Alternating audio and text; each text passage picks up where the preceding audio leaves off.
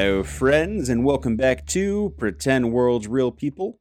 As always, I'm Tyler, and uh, I'm going to keep this intro very, very short today. I want to get just right into the episode. I had a chance to essentially revisit my teenage years and reflect on all of those memories, rushing home from school, sitting down with a very unhealthy amount of ramen, and just watching G4's Attack of the Show as soon as I could. I was able to just reflect on that feeling talking to this week's guest. I had a chance to chat with Alison Haislip, who you may recognize from Attack of the Show as a host, but I was just so glued to this interview. It was a blast chatting with her. We talk about her, you know, her upbringing, how she got into the industry, the fact that she went to space camp for four years, but also, you know, how she just landed these different gigs that would shape her career and what that meant to her it was just truly a pleasure chatting with her and getting to know her story and fanboy out a little bit.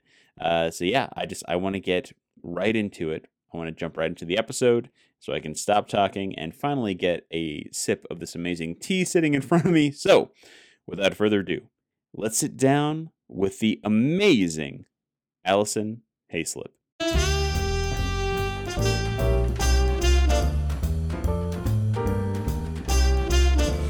Hey, I'm Alison Haislip, and I am an actress and a host and a, uh, I don't know, all around funny human being, I like to think.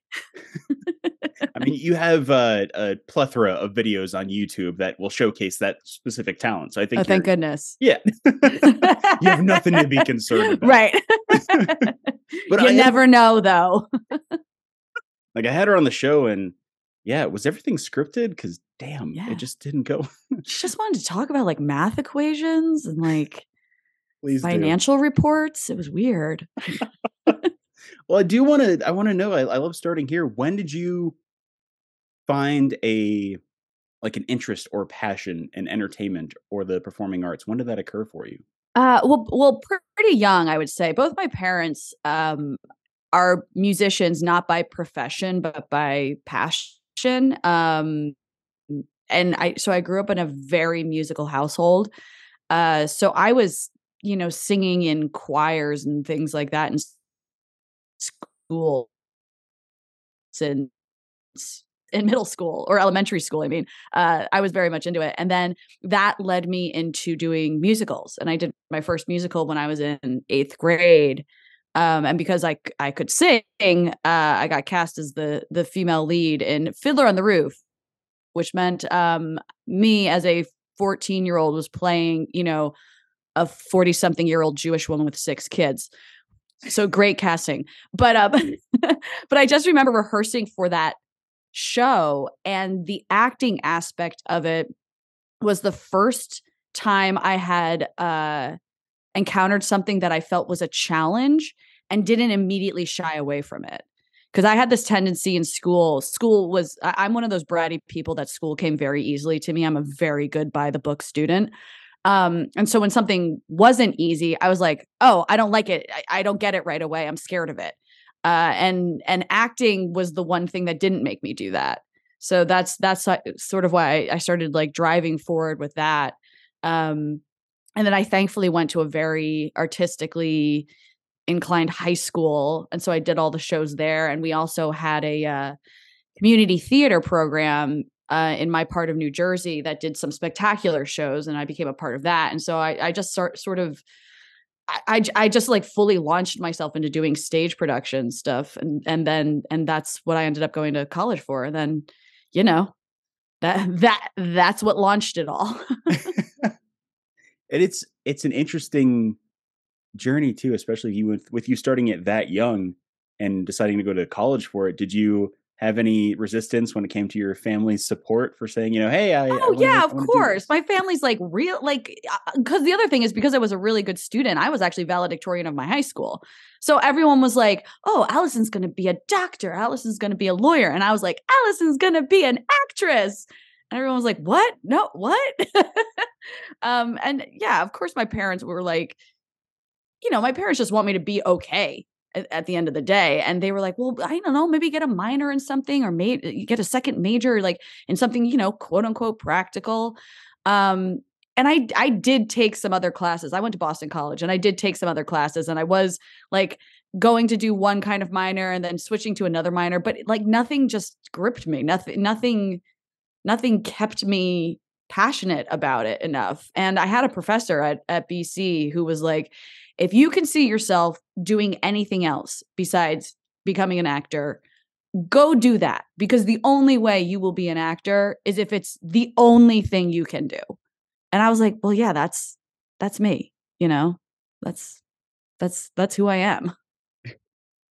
So nothing nothing snuck by post college where you thought maybe you know what a pharmacy tech might be fun. No, man. I mean, listen, I will say chemistry was my favorite subject in school and I when I was first applying to colleges, I was sort of debating between you know, going for the thing I wanted to go for, which was theater, and going for what was quote unquote practical, which was something in the sciences.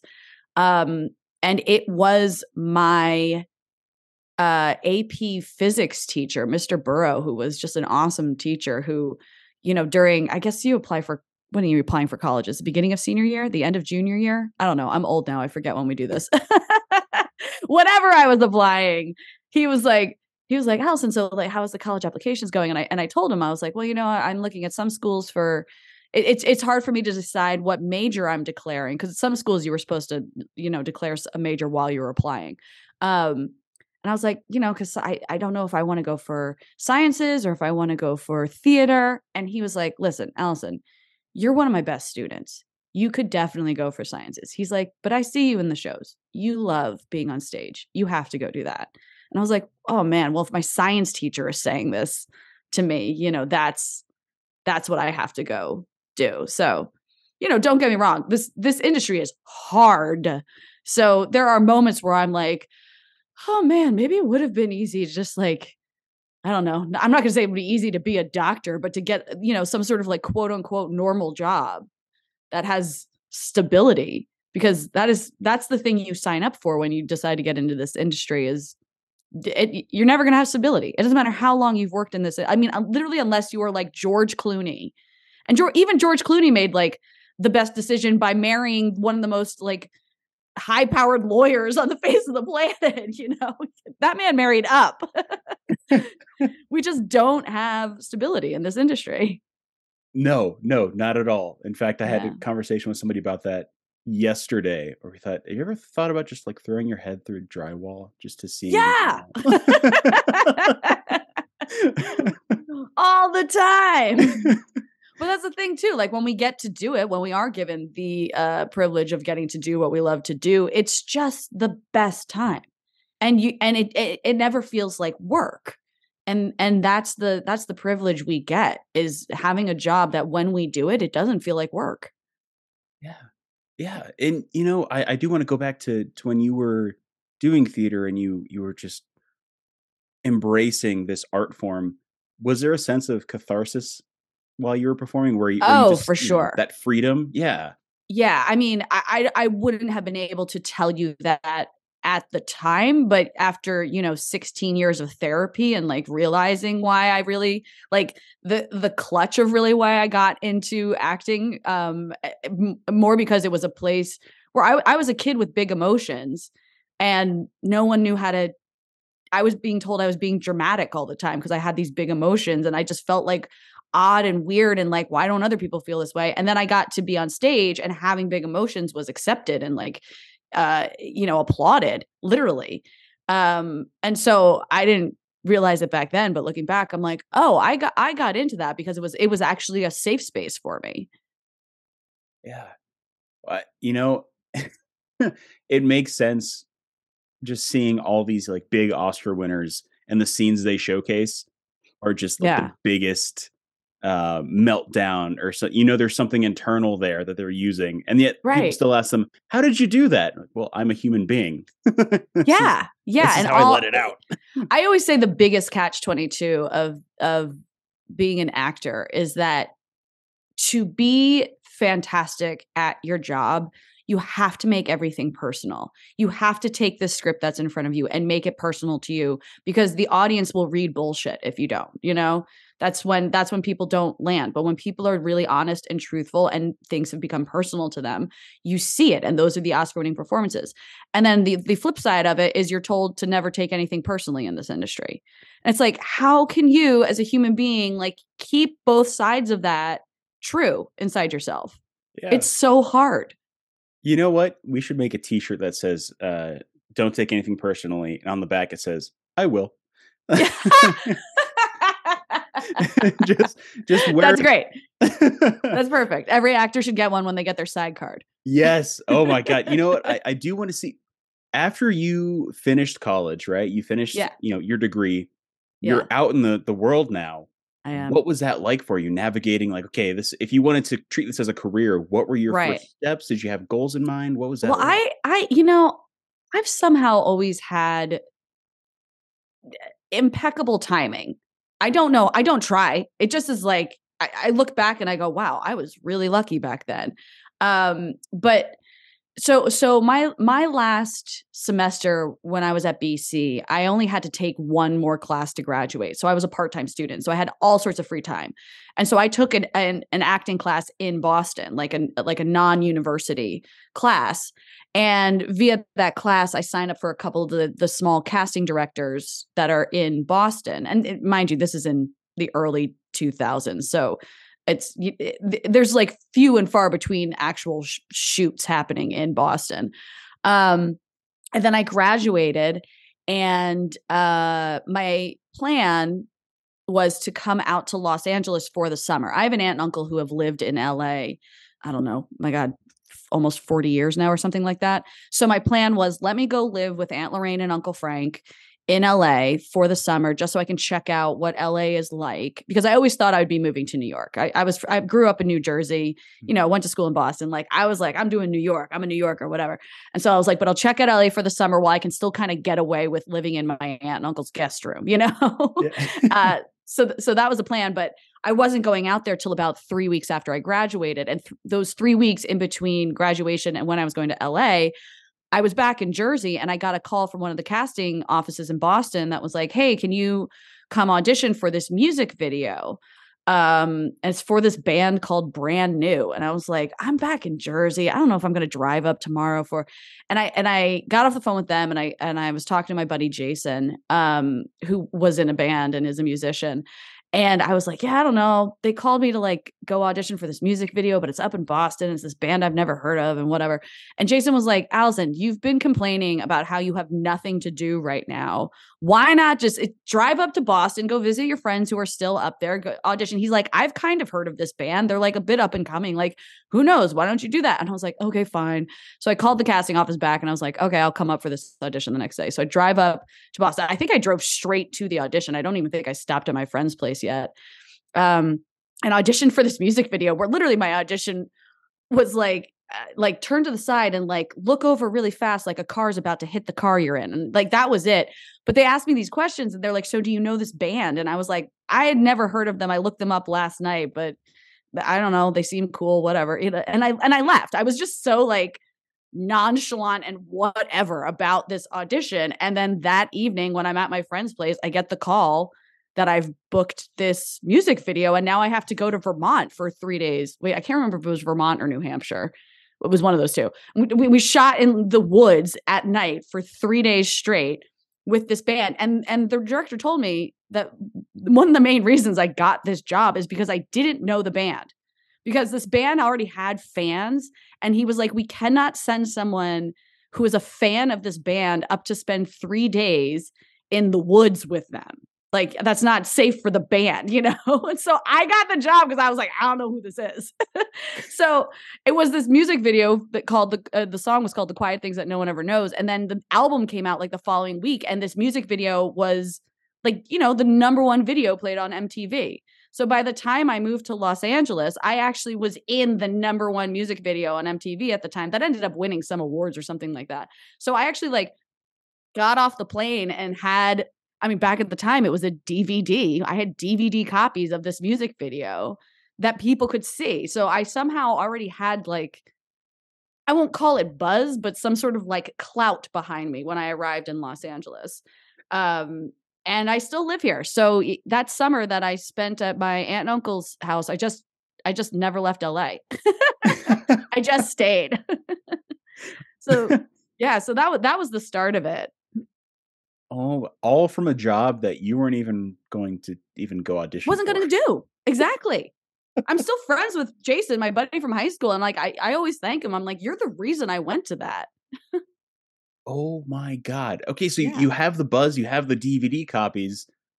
Were you getting you know meetings with agencies for uh, commercial uh, work or so what so gosh so to start off i'm now like what did i do um it, this is again it's all just kind of weird timing. I went to a, a guy i went to college with found out i was in la emailed me and invited me to go see a play that his acting coach's wife directed something like that. So I go to this with him. I meet his acting coach there and his acting, you know, I'm like, I just moved to LA. And he's like, well, I'd love to work with you. Let me work with you for a bit. And I was like, yeah, okay. Actually, I should probably get into classes and things. So I work with him for a little bit. And then he recommended me to a manager. And I met with her. Um, and I had the uh I mean, I still have this, but like no one's ever thought I'm the age I actually am. So, and when you first move to LA, if you're over the age of 18, but you can look like a high schooler, that's like a huge uh, benefit because then productions can hire you and not have to uh, be beholden to you know the kids uh the break schedules and and their hours and the teaching and all that kind of stuff. So this manager was was uh a children's manager and she she uh signed me like right away because she was like oh you're you're over 18 but you still can play like 15 or 16 and then she just started getting me auditions and she got she got me at an agency i forget what my first agency was was it was it buchwald maybe this is how long i've been here i don't even remember anymore you sort of learn that you like pass through so many reps and and mm-hmm. and things like you know it's just if you're if you're going to be out here for a significant amount of time it's it's just part of the process you know yeah. um but yeah starting with uh with myrna lieberman uh, was my manager's name, and she's a wonderful woman. Um, but started with her, and then she just, you know, she helped me get my first few jobs. And when did uh when did Attack of the Show come through? Because I'm a, I'm a little bit younger than you, and I remember yeah. just coming home from school and just enjoying the what two hours of pop culture Attack nonsense. of the Show followed by X Play, yeah. or was it the other way around? Was it X Play followed I, by Attack of the Show? I think it was the first one. Yeah, uh, that sounds right. Attack yeah, show followed by yeah. Yeah, so yeah, yeah, yeah. How? Because that I mean that's essentially you know it's it's a hosting gig. Yeah. So I had never hosted a day before in my life. I did not know I could host. I did not have any aspirations to be a host. Uh, I was bartending at the time. You know, like you do when you get out here. I mean, unless for some reason you make your big break within the first two months of living in LA, you're probably getting some sort of other job. Uh, and I was bartending at this great uh, beer and wine bar that still exists. It's called the Third Stop, and it's right across from Cedar Sinai Hospital.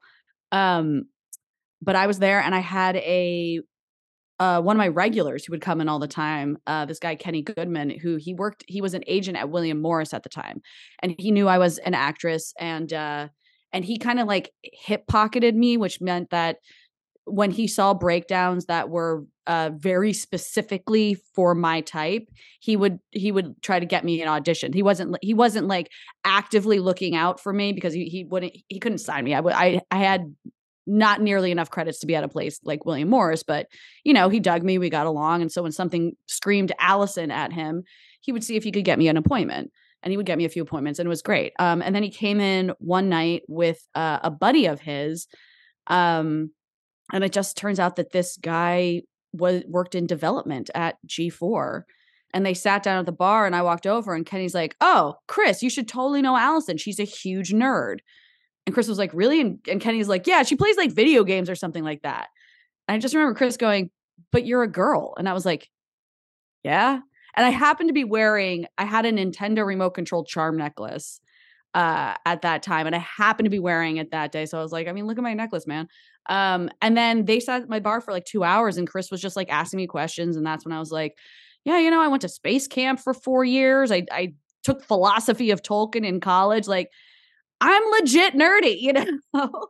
and and Chris was like, "You should be on our network." So he got me a meeting with the head of talent over at G4, uh, and I went in and had a conversation with her. And then I don't know, maybe a week or so later, they brought me in for a screen test, and I didn't even know what like a screen test was. I didn't know what I was doing. I didn't know that they in the email that they had sent me that they had actually attached the copy that they had wanted me to read. I showed up knowing nothing and then sat outside the room and looked down and I was like, "Oh, there's copy here." Uh, and so like read it very quickly before I got called into the room where there was a teleprompter set out set up for me to read the copy. And I literally walked into the room and went, "Oh, cool, that's how it works." Because I had never seen a teleprompter before. I mean, I I could not have thrown myself under the bus more. I mean, I literally walked in and was like, "I don't know how to do this job. Congratulations, here I am," you know? And I read the copy and like 2 weeks later they hired me for a field report. They sent me to New York to cover the the um DVD release of Live Free or Die Hard. Like Justin Long was my first interview. I mean, you know, I I just sort of was like, okay, here I am. I I, I didn't know this it, it wasn't a phrase that we used at the time, but I realized I was just faking it till I made it, you know, because I I did not know what I was doing. I, I was doing my best Ryan Seacrest impression because I did not know how to be a host. I knew how to be an actor. So I, I was acting like a host. And for some reason, they just kept sending me on these these field these field reports where I I they just put me in these like high stress action situations like for the live free or die hard one like they sent me to a shooting range and I had to go on like a helicopter ride and then this the one I did after that was some like stunt show in Vegas where some dude like bounced a mountain bike around my head while I was lying on the floor. And I so just scenarios where you can't you can't have the mask on. You can't you can't pretend in those. they're going to people are going to see who you really are. And I guess that's what took, you know? That's why people liked watching me. It's why the network kept bringing me back. And I finally, this is what I always say like, I learned how to be a host on live television. You know, I learned how to be a host on that show. And uh, it, it just became, it was just all about becoming more and more comfortable being myself on camera. And as soon as I figured out that trick, which shouldn't be a trick, but it is. You put a camera on anyone, anyone's gonna like put a little shine on it or whatever. Uh, but the the the more I could figure out just how to like ground myself and be myself on camera, the better I became. And then, you know, I was there for four years. yeah. It, you know, I yeah. remember watching, especially, you know, your your news correspondence, and there was this this natural approach to it that a lot of people who I'm sure auditioned to be a part of that show didn't have because they were putting on yeah. this I'm a host. Da, da, da, you were exactly you trying to navigate this and it, it i was just perfectly. me being so terrified reading words on live television like i was going to screw something up and guess what the first time i screwed something up i didn't die and that's when i went oh okay we like the screw ups they actually make it more human and see and it, it, like you said you were in the right place at the right time yeah. you've had all these different launch pads and that went into what was it american ninja warrior battle mm-hmm. bots and yep. uh, eventually I caught on to Con Man and had no idea you were in it until I got to the episode and went, hold, wait, hold on a second. What yeah. is happening right now? well, again, that is another like right place at the right time. I mean, I knew everyone involved in that show and um, you know, they had they had reached out they had reached out in some sort of like, we want to get you involved somehow, like some sort of whatever. Um, but that there i oh i hate that i can't remember who it was there was another woman cast in that role and at the very last minute had to back out and i got a call from alan tudyk on a saturday or something like that um and while I knew Alan had my phone number, he had never called me before. So I assumed it was a butt dial and I didn't answer it. And then he leaves me this voicemail that's like, Hey, we want to give you this role. It starts shooting Tuesday though. Where are you available? And I was like, Oh, I was actually supposed to go to New York for something else. And then I was like, Nah, I'd, I'd rather do this. And then that's how I end up in Man. Again, I, I was just, it just timing. I was right place at the right time. I'm so happy. That's one of my favorite productions I've ever done. Um, it was just a great experience all around uh, and I and I love that people are still discovering it. Oh, it, I didn't discover it until probably early COVID, and then yeah. I found a Blu-ray copy of season one in a pawn shop, and it was just oh my gosh, man! I don't even think I have a DVD copy of it. That's crazy. Yeah, yeah. because I, I, think they had limited numbers that they were selling, yeah. promoted or something. But it was just it was really cool seeing you in that show, which is an amazing show, and yeah. I, I wish it would come back for you know one more season, but you you've done so much in your career you've you've built an enormous resume I just I want to know like now where where do you want to go with your career now that you've established Ooh. yourself? Do you have well, yeah, yeah, I mean especially since um you know, I used to say that that film was like my ultimate medium because I loved the idea of knowing your entire arc at the beginning of a project. You know, unlike TV where you could sign up for a, a, season and then it goes 12 seasons you're never going to know where your character goes by that point you know? But be- with with streaming and everything um tv has just become such a high quality medium now it's getting you know it's it's it's pulling in the the bigger writers the the bigger directors um and and that's mainly due that we're not requiring shows to be 22 or 24 episodes a season we're happy with an eight episode season.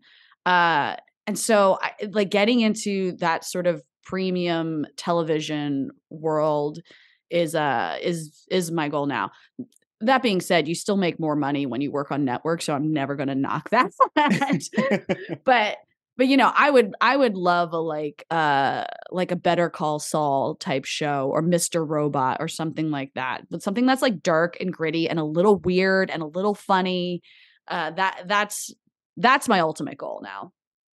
Oh, I see it happening. Let's just put it out yeah. there. We're gonna, Thank we're you. Put yes. it out. Uh, with your, you know, your experience working with so many talented folks, I really want to see what kind of answer you have for this. But okay. uh, wondering if you have a party story that you could share with our listeners. So it is essentially something that has occurred, uh, you know, a moment in your life or your career that stands out so immensely you would easily recant it amongst friends at a party. Could be oh, at a party. Okay, yeah, it could it. be funny, could be yeah. horrific, it could be just life. I was I was trying to think of something that happened at a party, but you mean like a story in the industry that oh man. See, this what is one of those things where I'm like, Alison? yeah, I I know I have so many of just like what just moments where you're like, I'm sorry, what what happened to you? You know, um, but you know, I'd always say just just in terms of like learning something like one of the one of the greatest lessons i've learned uh was when i shot on ncis uh i was in the season premiere of season 15 i want to say but i was this like military helicopter pilot and i was like flying mark harmon out of russia and we get shot down by a surface to air missile and like we crash and then mark harmon has to try to save us all um, and I end up dying in Mark Harmon's arms. It's like the most epic, like, you know, if you're gonna if you're gonna die, you die in the lead of the show's arms, you know. Um, but Mark was just the kindest, most gracious, wonderful human I've ever worked with. And I don't mean this as an insult to anyone else I've ever worked with, because if anyone works with Mark Harmon, they would probably totally agree with me. But I had this scene after we crash where um the uh, like a a tree has impaled the front of the helicopter and is in my stomach. So I'm like rigged up in this thing with this fake tree and all this blood around me. So in between takes, I couldn't get up and walk around. I was strapped into this thing and I had to stay there until we finished filming the whole scene.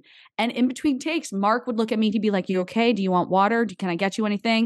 And, you know, at one point I was like, Yeah, actually, water would be great expecting him to be like, hey, can someone bring Alison a water? No, Mark went over to Crafty and got me a bottle of water and a chocolate bar and brought them back over himself and like gave them to me. I was like, that's so you're number one on the call sheet, you know, like he doesn't have to do that. And uh and th- that's a show that I mean, it does run like a well-oiled machine, but as you get later into the week, your call times get pushed, pushed more and more. And, you know, by Friday, we were shooting a 15 hour day. I think we shot until like two in the morning or something like that. Um, but everyone on the set was so chill and so cool and not freaking out and like not complaining about anything because Mark was.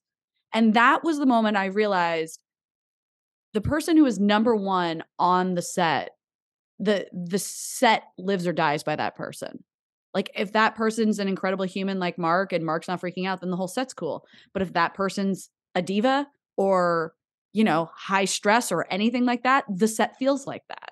And that's when I was like, okay, when I'm number one on a call sheet, I want to be, I want to have a cool set. That, you know, you just gave me a really nice image of taking a nap in Mark Harmon's arms. Yes. that is the sweetest thing. He would probably let you. well, and, and with that, I mean, that is a wonderful thing to to observe and to take in. Do you personally have a piece of advice you could share with our listeners as well? That maybe maybe something you've lived by that is taking you through your career?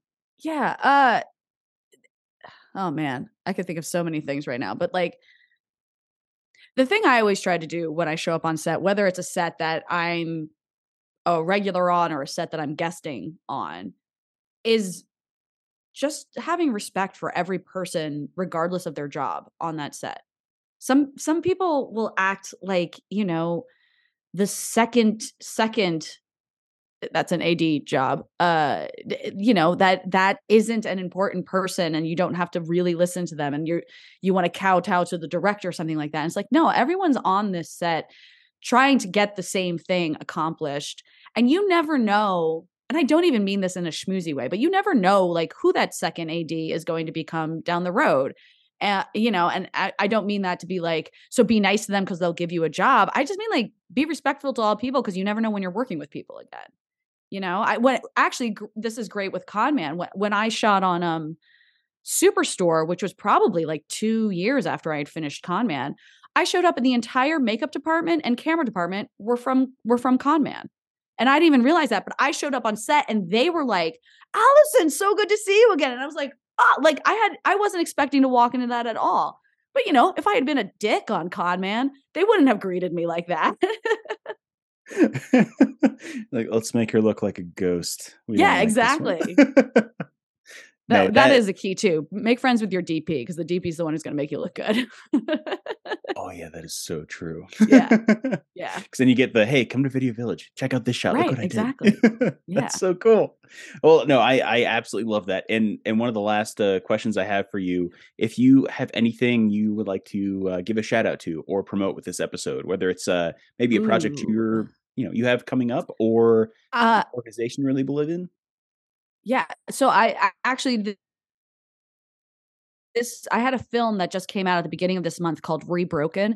It's a great little indie thriller movie um again it's something i was cast in two days before they started shooting and it was like in the middle i think we we shot in uh in like the beginning of 2021 so it's still very covid times and you know a lot of us hadn't worked in a while so that was one of my first like steps back onto a set um and it was with this this great crew of guys the director kenny yates was awesome uh, and i got to see a screening of it uh at the very end of last year and i was just blown away by how good it looked i couldn't because it, it was a very small production um but everyone who was uh, was in it and working on it was so talented.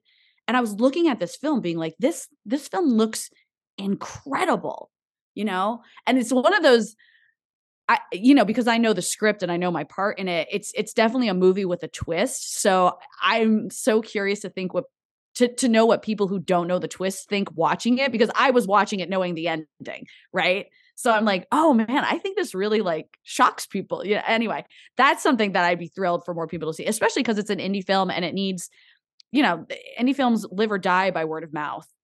They we, you know, there's no there's no marketing budget, there's no nothing like that. It's just us posting on Instagram and and hoping our friends tell people they like it. Uh so yeah, I would say if if if people can can go and watch anything right now, go check out Rebroken. Oh, I'm definitely watching that.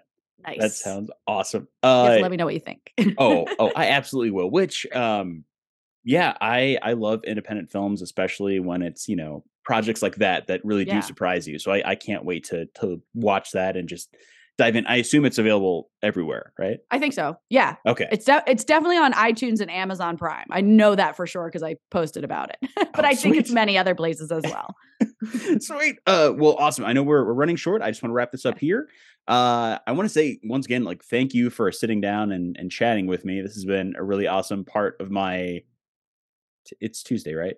Yeah, I don't know. Sure. I, yeah. What the sun is out. This has been a Yeah. great time while the sun has risen. Uh, no, it's been wonderful having you. I have one last thing to ask you before we finish Yep. this recording, and uh, I'd love to ask you if you've ever seen Wayne's World. Of course, I've seen Wayne's World. Thank God. Okay. Uh, so you know the scene where Wayne leaves the set and Garth is left by himself and he starts muttering and he kind of goes a little crazy. Oh yeah, yeah, yeah, yeah. I mean, it's been a few years since I've seen it, but yes, I do remember. well, uh, that is the sort of origin piece for what I like to call an awkward goodbye.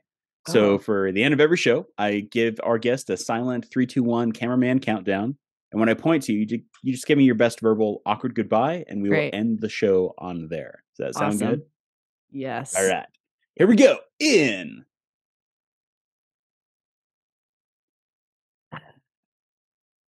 Uh, bye. I I guess. Yeah. No. Yeah. Yeah. Yeah. Okay. Yeah. Bye. Yeah. We're done.